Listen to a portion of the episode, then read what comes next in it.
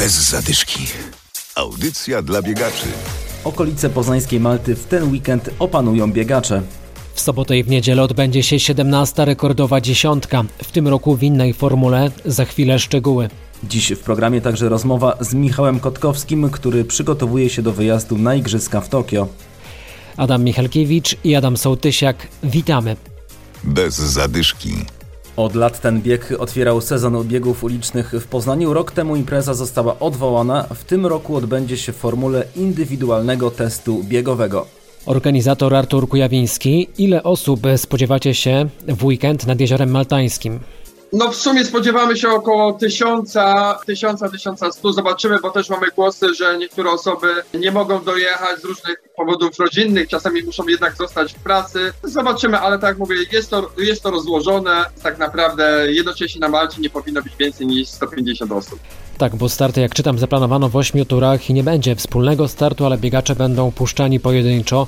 Czytam także, że trasa jest atestowana, czyli wyniki będą oficjalne i można zrobić w ten weekend w Poznaniu życiówkę, która będzie się liczyła. Tak, oczywiście, będzie oficjalny komunikat. Po zebraniu tych, tych ośmiu fal, w sumie z dwóch dni, ogłosimy wyniki końcowe. No niestety dekoracja, nagrody, to wszystko się rozegra korespondencyjnie, ale są, e, są oczywiście one ufundowane, więc, więc razem z pucharami dotrą do tych uczestników. Najważniejsze też, że, że medale będą mogli mieć na miejscu, czyli, czyli jest ta namiastka realności. Zrezygnowaliście jednak z muzyki na mecie, nie będzie też wydzielonej trasy barierkami, trochę inaczej. Ponieważ to wszystko, e, czy to oprawa muzyczna, czy same nawet barierki, jeżeli chodzi o lej, to sprawia, że ludzie przychodzą, e, chcą kibicować, obserwować, a to niestety e, jest takim impulsem do gromadzenia się, a, a ze względu na obostrzenia wszelkie e, e, sprawy, które mogłyby spowodować, e, czy też przyciągnąć do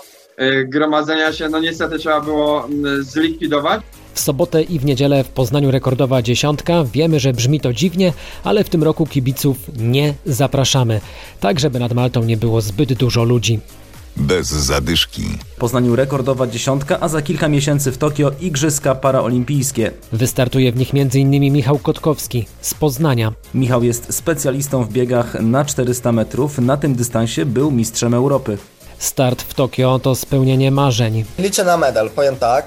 I na, na pewno na życiówkę. Y, Aktualnie życiówkę mam poniżej 52, więc jest to dobry wynik y, w moim przypadku. Tą sekundę chciałbym jeszcze urwać ze swojego obecnego czasu na 400 metrów i do tego dążę wraz z trenerem i mam nadzieję, że mi się uda. Czy konkurencja na tym dystansie będzie duża? W mojej kategorii, czyli T37, w każdym rodzaju sportu w mojej grupie jest y, dosyć spora konkurencja.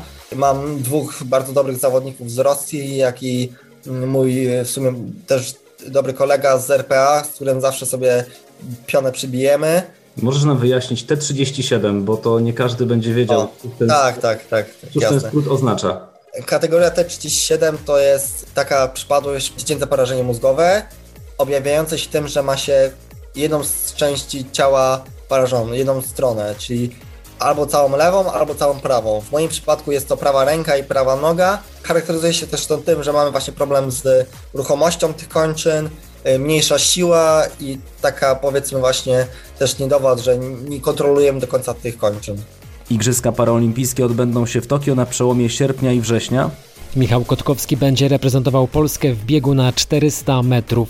I jesteśmy przekonani, że Michał spełni swoje marzenie i wróci do Polski z medalem. Na dziś to wszystko. Dobrego weekendu i do usłyszenia za tydzień. Bez zadyszki. Audycja dla biegaczy. Znajdź nas na Facebooku.